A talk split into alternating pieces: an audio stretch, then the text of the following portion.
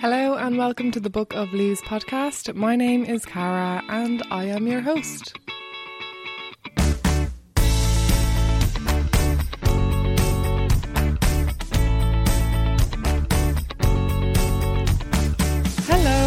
Welcome to episode 41 of Book of Leaves. This episode, I'm going to be chatting to McKinley, who is a co founder of Pax Whole Food Goods and Eco Store, a shop in Westport in Mayo that, of course, sells whole foods and eco friendly goods. And we'll be getting to know her a little bit, her journey, which I find really fascinating. And then, of course, how they went about setting up the shop, how COVID has impacted them, and eco friendly tips for this Christmas and just life in general. So I hope you will enjoy. Today is also Pax's second birthday. This it wasn't planned. I just messaged her a couple of weeks ago asking if she wanted to be on the podcast and she said, "Yeah, it could be good timing as well because their second birthday is coming up, which is today." So that works out really well. Happy second birthday to Pax, of course. And I hope you all enjoyed uh, last week's, two weeks ago's episode with Laura. A lot of you guys found what she had to say really fascinating. And don't forget to write your letters to Green Santa. Get your kids or your nieces and nephews to write their letters to Green Santa and share it online about what they would like for Christmas for the planet. I'll tag Green Santa again just because it's Christmas time, of course, as anyone can see on YouTube. I'm wearing my fluffy Christmas hat. It's also extremely wintry right now, as I'm sure you're all experiencing. The condensation on my windows is fierce. It is minus four degrees. It is chilly, but that means an excuse for cups of tea, hot whiskey, and mulled wine. Hmm So get yourselves a nice warm drink and sit back and relax and enjoy this interview. And just so you know, PAX is open at the moment. You can walk in, you can smell soaps and personal care items before buying them if you need to. They're also offering click and collect still. And of course, the actual refilling side of the business is done completely by the staff. So yeah, they're really, really lovely business. We have so many eco-friendly businesses worth supporting in Ireland this summer, this summer, this Christmas. So if you're stuck for gift ideas for anyone in your family, shoot them a message. And honestly they're, they're so helpful. So keep that in mind for your christmas shopping. It's a funny christmas this year but as mckinley will go on to say it's the year to treat ourselves if possible. I will let mckinley do the rest of the talking now. And in the meantime please don't forget to rate review share this podcast with a friend. Especially if you're on apple podcast don't forget to review it there. It's really really helpful. Thank you so much. And also a quick thank you to anyone who messaged me about me being on their spotify wrapped that's just so cool. I just, it's weird. I'm still half convinced that it's just friends and family that listen to this. I can't get over it when it's people like outside my circle or people that I don't know. I just, I just think that's unreal. So thank you all so much for listening to this. You have no idea how much I appreciate it. Like it's, ah, thank you. Just thank you. Okay. It's great.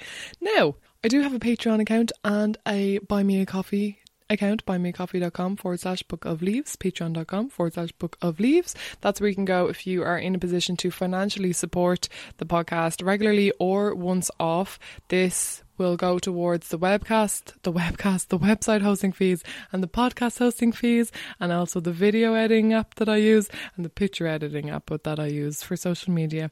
Those are the four costly things involved. So if you're able to contribute towards those, I'd be greatly appreciative and thank you so much to everyone who has already. Thank you.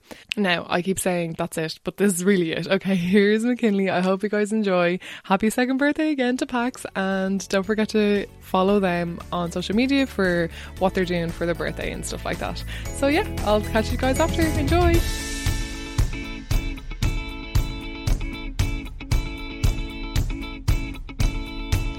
Hello, McKinley. Thank you so much for joining me on Book of Leaves. You are very welcome, and I'm so happy to have you here. Thank you. Thank you very much. so, to get straight into it, people will hear in a few moments that your accent is not exactly a native Irish one.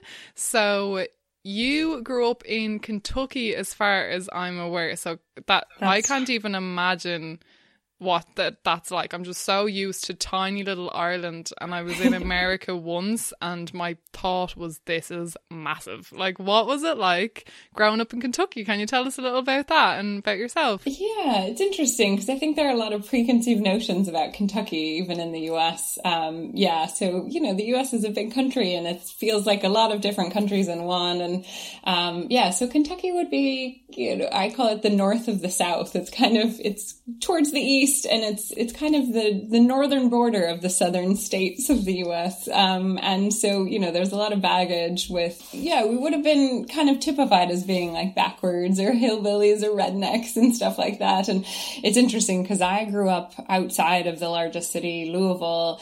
Um, like in nature. So my parents had 10 acres of land and they didn't farm themselves, but a lot of our neighbors would have um, been tobacco farmers uh, wow. uh, historically. And so in my lifetime, that would have, you know, when I was young, there was still a lot of uh, tobacco farming activity and it, and it really, yeah, kind of started to die out as I was a teenager, as they, you know, were trying to discourage people from growing tobacco. But then what I saw is, um, then that was, that was land that just went fallow and, you know, people didn't have really any options to turn to. Um, but Kentucky is also really famous as, um, is kind of horse farm country. So I was I was really involved in in riding horses and training horses and cleaning up after horses for a long time when I was a young person. That was kind of my life. And um, yeah, I, my first career option would have been to be an equine veterinarian, and I worked for one for two years when I was between fourteen and sixteen, and actually did quite a lot of surgery and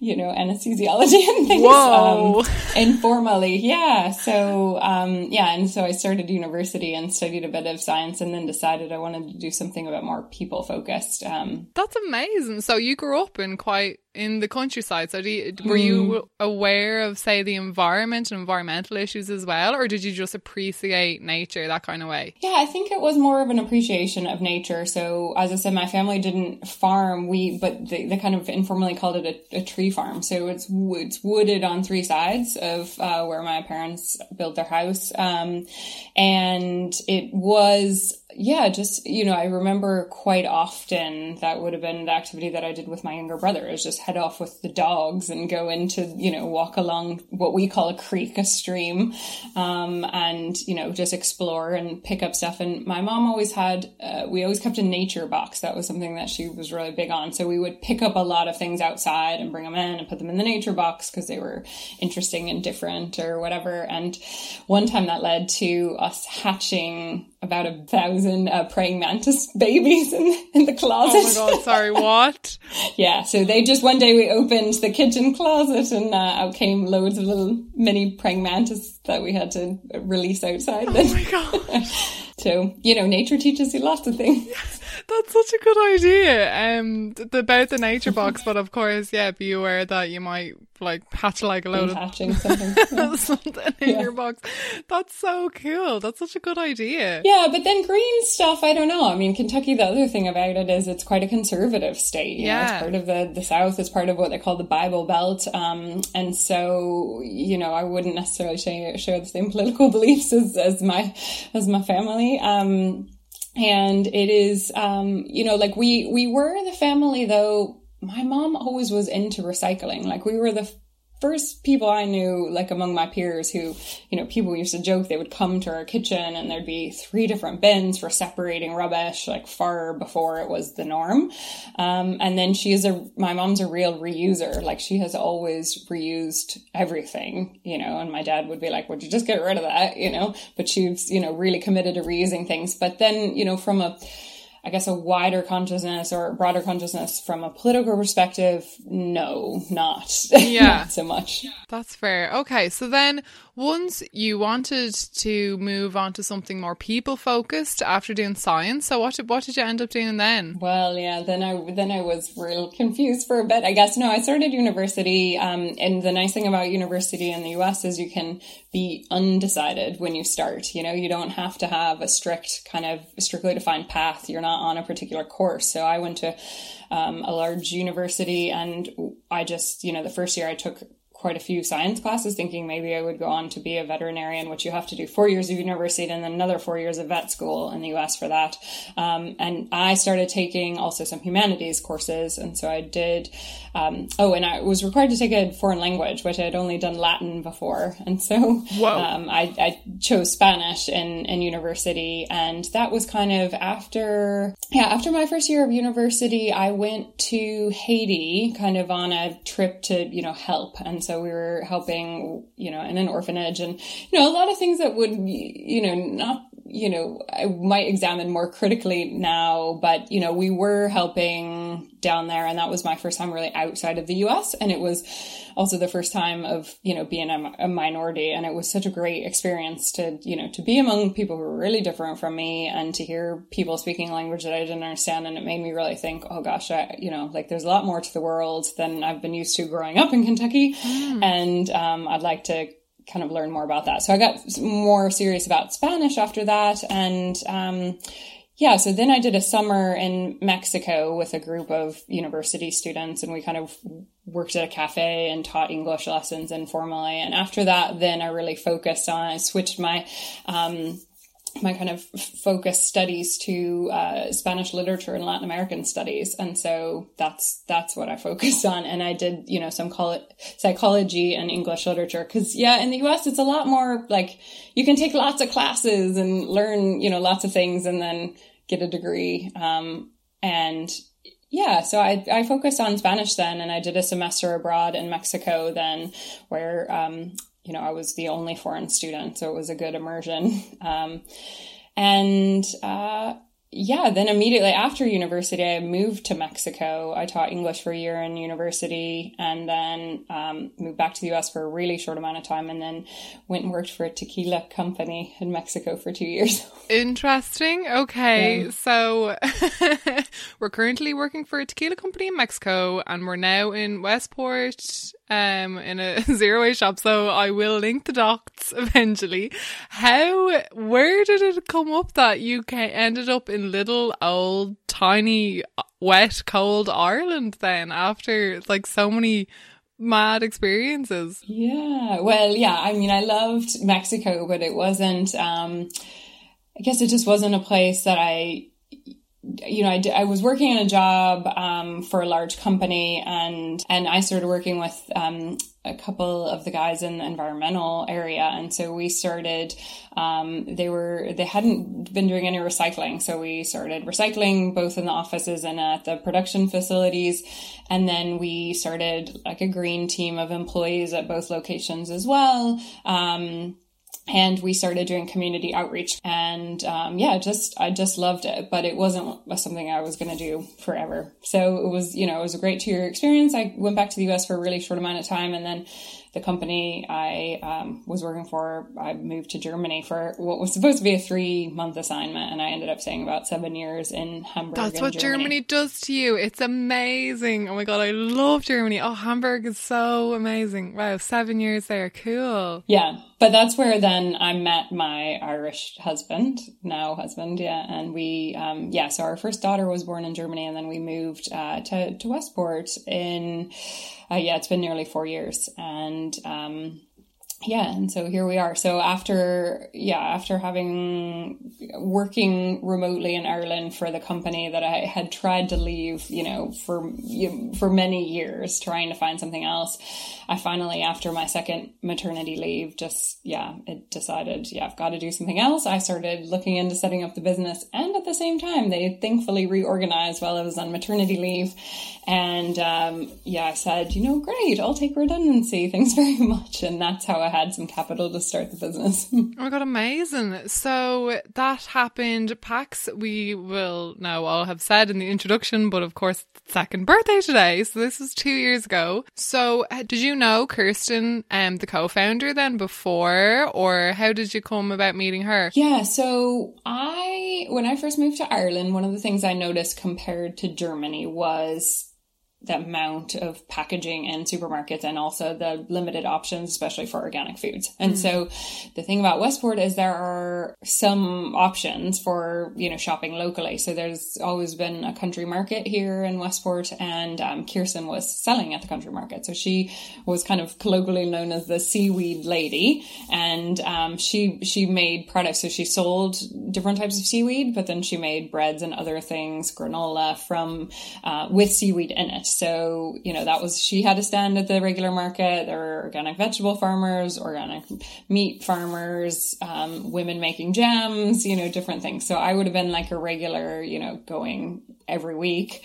Um, and we just, you know, started chatting and that's how we kind of connected first. So, you know, it wasn't like a, you know, big long relationship or anything, but we did, you know, notice that we had similar interests and things. Amazing. And had you, I guess, or your partner or Kirsten had any experience setting up, doing something like this before? Like where, you were just jumping in completely off no, the event? Totally. I mean, I spent a lot, a lot of years, honestly, thinking about what else I would like to do. And I actually had taken a break from my company while I was living in Hamburg. I went and did a master's degree in London focused on labor, social movements and international development. So it was really about like how people work in the world. We read a lot about, you know, food production and how corporate entities control a lot, of, a lot of that. And, but we know, I mean, I had, because the large company that I worked for, I was in human resources always, but I would have had to work with finance people a lot. I got exposure to things. And so I thought, okay, you know, I have a have a bit of background, bit of understanding about how things work, um, and just a real drive to do something totally different. And, you know, in the West also, it wasn't like I could easily switch jobs or find a different company to work for. You know, here, um, you know, people are here for the lifestyle, but there aren't always a lot of employment opportunities. And so, you know, a lot of people in this part of the world are doing their own thing out of necessity. Mm-hmm. You know, if you want to, you want to live here, you have to come up with something to support yourself. So, um, yeah, that was, that was it kind of. I'd say that was pretty like tough, but you're doing so well now. Is, is PAX the only kind of eco-friendly like whole food store in Westport or were you kind of going into something pre-existing or were you, were you breaking no. a mold? Yeah, no. So we ha in Westport has a couple of, you know, the larger scale supermarkets and things like that. Yeah, I mean, and health food shops, but um, no kind of whole food things. And I'd actually talked to the local health food owner, shop owner a few times about, you know, would she consider doing more kind of packaging free things or anything like that? And then she just didn't you know have the space or the capacity to do it and so it's yeah. a little bit like okay you know if if i'm ready to make a change then this you know there might be a good opportunity and i had actually been a friend of mine had invited me to a talk that a local teacher actually did at the westport town hall she um, was just telling people how she tries to live a zero waste life and they had it originally scheduled for the upstairs room uh, which had a capacity for 30 people and pretty soon they figured out there were a lot more than 30 people would come to hear the talk. And so they moved it to the main um, kind of theater room. And there were several hundred people who turned out to listen wow. to this woman talk about zero waste. And so I kind of thought, wow, there might actually be enough people in this community just ra- waiting for you know, someone to do this. Um, and then since then, we're not the only, so we're, you know, the kind of the largest shop in Mayo of its kind, obviously, but then uh, there's a smaller shop in Ballina that does some packaging free goods. Um, and then since we've opened, you know, there are a couple more in the West as well that have opened. Um, yeah. and it's just because there, there is demand. There are mm. loads of people looking for the opportunity to shop packaging free and we would have customers, you know, from outside Mayo in normal times, um, you know, from from surrounding counties, Sligo, Roscommon, Galway, Clare, who would travel to us occasionally, or if they know they're passing through Mayo, they would have their jars ready to stop in and you know refill. So yeah, it's been that's amazing. amazing. And this is this is something both of us wanted to bring up as well. That when you compare to Dublin, I mean, Dublin is there's so many it gets a lot of press and attention because it's the capital. There's so many people mm. here. And I guess, you know, like with any city, what progresses around the country probably progresses there first in ideas and whatever. So there's so many. I couldn't even count off the top of my head the eco friendly businesses and shops yeah. there are in Dublin. So, do you think there's like a perception that maybe it's not as needed in the countryside? Because my own view would be like there's some people in the country who are actually more clued in with nature. Yeah. They're not doing it because it's niche or it's a bandwagon. They're doing it because it's either what they've always done, you know, with farmers markets or, you know, they're used to it. So what, what are like, what are your thoughts yeah. on that? yeah, it's interesting. I mean, we've learned over time because it was hard for me to say, even at the beginning, you know, who my customers would be. I kind of thought a customer would be similar to me, that there would be people, you know, around my age or in my situation, you know, young family, whatever, who, you know, is looking for some alternative. But we have customers from all walks of life, all ages. And that's what's really amazing. And, you know, we've seen people who, you know, came on the first day out of curiosity to check it out like what is this all about? And now you know we see them every week with a load of jars to refill. Yeah i've got i've got an extra jar this week. Let's put something else in it. Or you know yeah this is my first time refilling the the cleaning products or whatever but you know let's go for it. I'm ready to try it. And it's you know it's it doesn't happen overnight for everyone, but yeah, there is a lot of consciousness here. You know, the, people who have lived here forever, absolutely, who are really connected to the land and um, you know, see, you know, they, they're beach walkers, so they, they see the litter and they're picking it up all the time, or they're going out to, to the mountains and they see, you know, impact there as well. Um, but then there are a lot of blow-ins too, who just feel really strongly about like, this is a great place to live and, you know, we want to keep it that way. And so we've, it's underestimated, you know, how, how many people we have just really committed to to shopping like this, to support, supporting a business like ours, to to to lugging their jars in, you know, every time for their shop or whatever.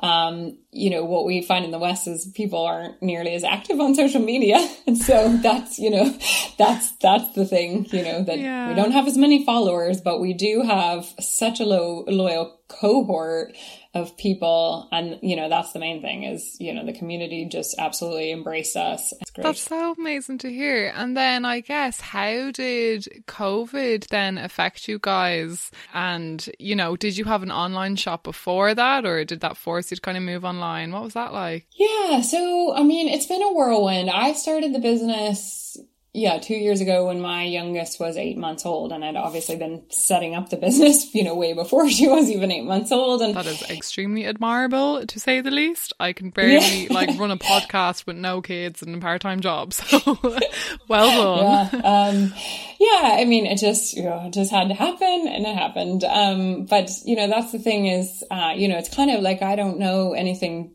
The, the business has just always been a bit, you know, it's been a lot going on and, you know, growing and adding more products to the range. Although when we started, we kind of, you know, decided we're going to offer a really good selection of organic foods for people. And then what we've added are kind of more of the non-food products over time. Although we started out with quite a lot of those as well.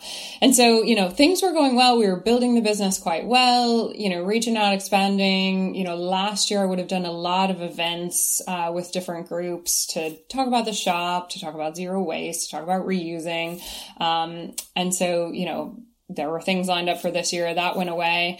And you know, at the start of COVID, it was just so funny because, you know, we knew things were coming, but uh, you know, without having any kind of clarity as a business, you don't know how to react until you have to react. And so we kind of decided to stop letting people in before the lockdown happened because we noticed, you know, customers being uncomfortable and also the nature of our refill shop. We you know, people are moving around, people are touching a lot of different things because we would have let customers do it all themselves. Mm. Um, you know, it was a it was a big shock, and we had one employee who actually went on maternity leave a bit early because she, you know, just didn't feel very comfortable, and you know, we just didn't know what to do. And so initially, then during lockdown, we said, okay, you know, we're we're still open. We're just not letting people in. We'll do all of your filling for you. So bring your jars. But then if you don't feel comfortable, if you just want to order, then email us an order. But then, you know, it wasn't even two weeks of people emailing orders. We're like, this is just not going to work because you know, we were getting orders that said, you know, chickpeas, uh, rice and whatever. And it's like, well, what type of rice? We have six different types of rice.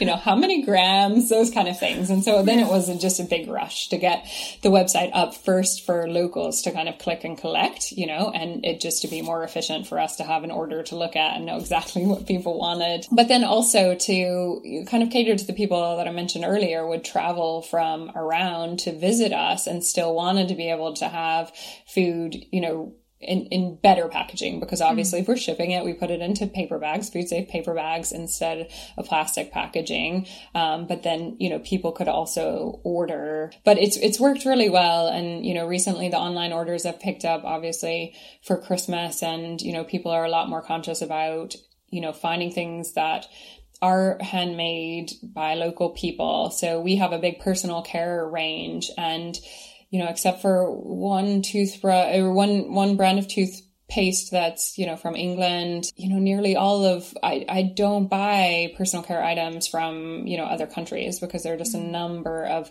amazing people in Ireland making you know, face creams and hand balms and lotion and even, you know, exfoliation and bath salts and everything. Like, um, that stuff doesn't need to be imported. There are just amazing people using really great natural and organic ingredients. Amazing. So now people like all across Ireland can shop online at PAX as well. If they, that's right. Yeah. That's so, so cool. Well done on that. Um, now moving towards, I guess, the time of year that it is, and and you set up this eco-friendly store. So, have you got any tips for people, um, either as a parent because you've got two little ones yourself, but general tips for people that you adopt at Christmas time, or even just general your your personal favorite like eco-friendly things to do? Perfect. Um yeah so it's you know this is a hard year and we're we're feeling it you know like we you know as a business and just as individuals we've had to adapt to so many changes this year. And so one of the things that we kind of decided in our family is we're going to make it just special like we're going to treat ourselves a bit more. And that's the thing you know about eco-friendly is you don't you don't have to deprive yourself. Like we sell a lot of stuff packaging free but a lot of it is really delicious chocolate made in ireland and stuff like that. You can mm. still have a great time you know and eat really delicious things. Um it yeah. just doesn't have all the packaging on it. Um and so we kind of have we started decorating for christmas a little bit earlier and we just only use secondhand decorations. Um i got a lot from my mom. She saved some from my childhood and gave them to us. And then we've That's been making some um, and we've done some decorations, you know, that we sell. Um, so you know a 3d little christmas tree and so uh, the girls got to decorate that and we're going to use it as kind of our little advent calendar space um, so we'll little things next to it. So when i say we're treating ourselves we're going to you know make kind of gifty things for each other ideas for you know here's a coupon to spend time with, you know, one of us one on one as kind of, you know, one parent, one child, um, special time, um, and then, you know, other activities and, you know, just little bits little delicious bits. Um, I mean, my girls really, you know, if anything, they just, you know, they're really happy with hot chocolate and popcorn. Uh, so, you know, that's Great something, choice. yeah, mm-hmm. that's, we can do, we can do tokens for those kind of things. Um, and they just really like any kind of you know crafty things one of the things recently my husband actually um, found a big bag of marbles he had when he was a kid and they were delighted with that so i'm just you know we're just trying to think creatively about things you know that excite us and make us feel good without having to go out and buy something new so that's kind of one tip i would have and then yeah. the other one you know there's a lot of talk about like wrapping and stuff like that some people you know say you know I really want to use, you know, wrapping paper, so I'll just use brown paper and recycle it. That's fine. We just, we don't sell it in our shop. We've just partnered with um, a local maker who makes um, pouches and wrapping out of uh, vintage linen. So we sell those as an option. Um, and they're just really beautifully done, handmade. Some of them are hand stamped and things like that. But you don't even have to do that. I mean, you, you know, most people, like I, I would have had a collection of like kind of vintagey scarves that I'd picked up at flea markets when I lived in Germany and stuff like that. And those make a great way of wrapping uh, gifts and they're really unique and individual. And then, you know, one tip I have for parents is it's just kind of a mental shift. But I grew up in a house where when Santa Claus brought us presents, none of them were wrapped. Same. And so that is my biggest tip because I'm like, Santa doesn't have to wrap the presents. No. You can just put them under the tree. yeah. And I also, as a child, like, I remember walking in and when you see what you get, like, yeah. the, my parents got the, you know, the the actual wow on their face. It's not like the, the amount of presents or the size of them. It's the fact that you can actually see the yeah. bike or, you know, yeah. the books or whatever and you saw it all at once. Um, yeah. So yeah, I don't think, I think Santa, to be honest, really like he's over to stop wrapping, wrapping all those presents i think yeah yeah definitely that's a good tip. And i guess um more generally speaking then with two little ones have you had, did you try the kind of like cloth nappy route? Oh yeah cloth nappies. We still have so the youngest is still in cloth nappies. We're still trying oh. to convince her to to to ditch them because we've used them for now, you know, many years. Yeah. Yeah, I did. I was kind of committed to that. Um, even before my first was born, I had a couple of friends, um, and a relative who had used them. And so I asked all the questions and whatever.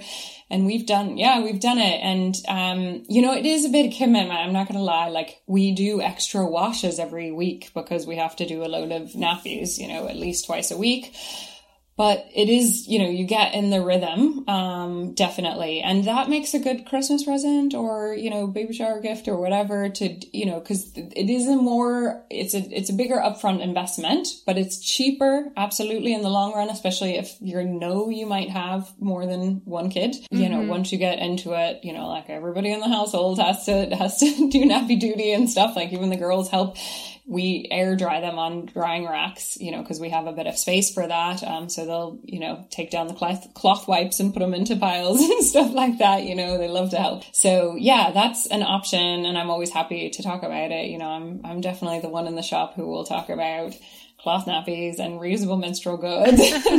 you know, all, all of the really fun things. yeah. Yeah, well, that's good. No, that's good because you you have. Um, I know I had an episode on reusable menstrual stuff recently uh, with Augustina, but you guys you have pants as well as cups. Um, Scotland has recently made period products free, which is amazing. But I haven't actually looked into have they made like reusable ones free as well. Yeah, I'm I'm not actually sure about that either. And you know, the biggest problem in places is you know like Ireland that they're still the the highest VAT rate 23% on things like menstrual cups and period pants because mm. they're just not you know there's the the wording is not right in the legislation you know? So we hope to do some campaigning around that. There's also a it's an offshoot of the voice ireland. They have at no plastic period and we'll be doing a giveaway with them. They've they've created kind of reusable um, menstrual good education for um, secondary school students and they'll be doing their pilot program starting next month i think in mayo yeah. which is really exciting that is so exciting. There's another project actually that you're part of that I wanted to ask you about is the edible landscape project. Yeah, so can, I've never talked about that on this podcast, I don't think. So can you tell us a little bit about what that is? Yeah, so I am um yeah, I'm just a member supporter, you know, pretty active and, and, and do meet with the board. And So it's an organization that focuses on edible landscapes. So they've done over the years a lot of planting of trees in and around Westport that, you know, are either fruit trees or nut trees where people can, you know, engage with, you know, this is a tree that will grow. It will, um, you know, provide a lot of benefits to both the community and to nature, but it's also something that we can engage with as in, you know, eat from and things like that. And so, you know, through the act of planting a tree or other edible species, people learn about how to eat seasonally, how to eat locally, how to support biodiversity and you know just how to think about how their food choices also impacts the environment. So that's it's that's it in a nutshell basically. Yeah and do they host kind of like talks online or is there anything kind of online at the moment yeah, or there are a couple of yeah there are a couple of um episodes of a podcast online, although that's not the main focus. It was a bit of a side project. And then there, I think online there is, uh, we did a big event last year on food and climate change. And I think that the audio is available online. I'll check that for you. Um, but yeah, it was, it was a really interesting event because we had local farmers. We also had a, a local GP who talked about, you know, the impact of, you know, really nutritious food on um, and and she talked actually about a plant based diet um, for for health and, uh, the environment, and then there were other specialists on biodiversity also speaking. And so, yeah, it was a really great event. We had, you know, and the Westport Town Hall is hosting all kinds of great, great events. So we had really good turnout for that as well. Um, and then the Edible Landscape Project is really, you know, gearing up to do a lot more planting starting in Mayo and then hoping to go nationally. So getting communities involved. Um, but they did planting, you know, kind of earlier this year, right before lockdown at a local secondary school. So the Brilliant. teachers and students were involved in that. Yeah. Well, I'll link it in the show notes anyway, and then anyone who wants to learn from them can check it out, or if they want to get involved, um, they can get in touch. Hopefully, um, when I think when I hear edible landscape, my brain goes to Willy Wonka in the chocolate factory in his room, where like everything is edible. but like I talked about before with Mary Reynolds, there is a such thing as like a forest garden. That's so amazing. And I guess before um, we close off, I always ask people um, how they kind of like to deal with the pressures of the world. Um, I can only imagine as well, you're also, you know, from America. So, mm. you know, we get stressed about American politics. So I can't imagine how it feels for you. So I guess like, what what was that like for you? Actually, you know, have you are you able to po- to vote from over here? Yeah, I did vote. Yes, I did yeah. vote. Yeah, so as long as you're an American citizen, you can vote. You have to, you know, you have to register in advance and all of that stuff. And and and you know, depending on your state, I had to actually physically print it out, fill it in, and and post it back. You know, we all heard about the postal ballots and things like that.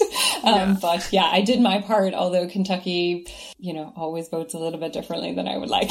a lot differently. Yeah. But um, yeah, how do I? I try to tune out. I mean, there's for for me also growing up as an American, and you hear kind of the level of uh, discussion that happens there. You know, in the U.S., the political is personal and the personal becomes political, you know? And so for me, yeah, I grew up in a family. Yeah, we would have quite different views on a number of things. And so in a lot of ways, uh, you know, there's you know, my focus first is on maintaining a relationship with my family, not letting politics, um, you know, ruin that, mm-hmm. but doing what I can, you know, from afar. But, you know, in a lot of ways, like this year, it's just easy when you're just kind of worn out and don't know what to do to, to find yourself scrolling. And yeah, I've just decided that's not helpful for me or healthy. So I try to focus on other things, listening to podcasts such as this one that are that are, you know, informative, that give us great things that we can do to make a difference. Um, I think that's it is, is just trying to maintain, you know, positive action. And in the first lockdown, when we had nice weather, it was really always about getting out every day. So we live actually outside of Westport.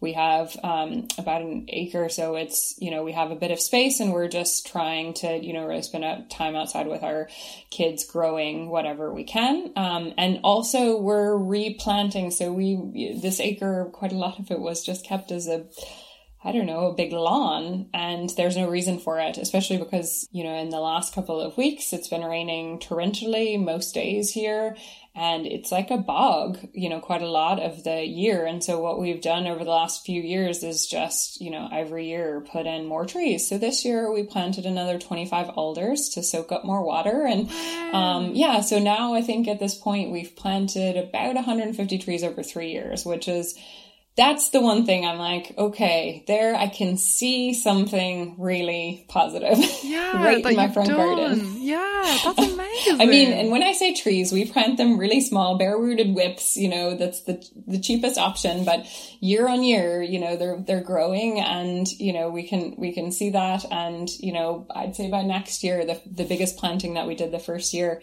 it'll feel very kind of forestry, but foresty by the time the the trees are a bit bigger. So yeah. That's so lovely. Yeah, so good advice for people to tune out and plant trees.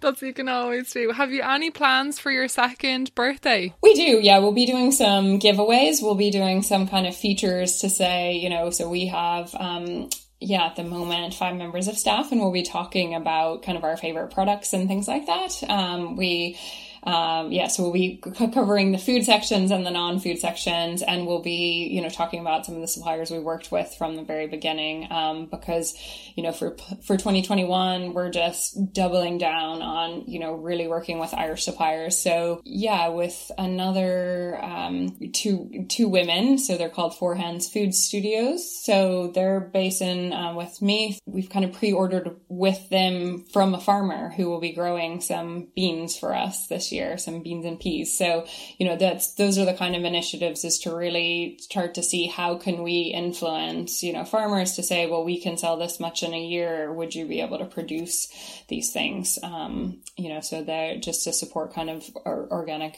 growing in Ireland as well. And then just continue to, you know, work with smaller, um, makers and, and things. Um, yeah, so exactly. trying. well, I'll be, I'll be sure to share some of those things online. Thank you so, so much, McKinley. I love chatting to you. Um, thank you for giving me your time and also thank you for listening to the podcast. Uh, really, really appreciate it. Yeah, same for us. We really appreciate you um, having us on. And um, yeah, we'll continue to support uh, what you're doing because, yeah, I've learned a lot just listening. Even the, the last interview you did with Laura was super fascinating. Oh, wow. Uh, I know. Yeah, another superwoman. I have so many superwomen on this podcast, and you're one of them. So thank you so, so much. And happy second birthday. Thanks. Thanks, Sarah. Now, I hope you guys enjoyed that interview with McKinley and were able to take a leaf or two from her book. One of the things that I'm going to be doing is the nature box. I think that's so cool, but obviously try to avoid hatching thousands of tiny creatures inside. As McKinley said, if you have any questions about eco friendly products, especially the ones like cloth nappies or menstrual products, she is the one to ask. She's so, so helpful. Shoot them a message on Instagram. They actually sent me a pair of Wuka pants. The I think that's how you say it, Wuka. the these reusable menstrual pants, which I'll be reviewing and sticking that up on social media. Um, so thank you again so much for those pants, McKinley. And yeah, that is it, I think. Don't forget to give them a follow, support your local eco friendly store. They're open for business at the moment, and the staff are doing all the refilling, so it's super safe. But you can still like go in, walk around, and smell the nice, smellable things and whatnot before you buy. So I'm very jealous of people in Mayo that get to visit Pax, and I can't wait for the day where I go on my trip to Climb Croagh Patrick, and I will absolutely pop in to Pax as well. So I look forward to meeting them in person and yeah, I think that is everything. As always, please get in touch if you have any requests or suggestions for topics or people on this podcast. And yes, sign up to my Patreon for uh, weekly or not weekly, gosh, I wish I had the time, monthly newsletter updates on what I'm doing and also what past present and future interviewees of the podcast are up to, any kind of news there. And yeah, I think that's it. Thank you again so much for listening. Stay safe, wrap up warm, and I will be back with you in two weeks' time to listen to our last podcast episode of 2020, where we can say goodbye, good riddance to this year. Yeah, that's it. So go forth, give your eco friendly businesses some love this Christmas, and give yourself some love. You deserve it. I love you, okay? Honest to God. Are all great. That's it. Okay. Mind yourselves. I'll be back in two weeks. Bye.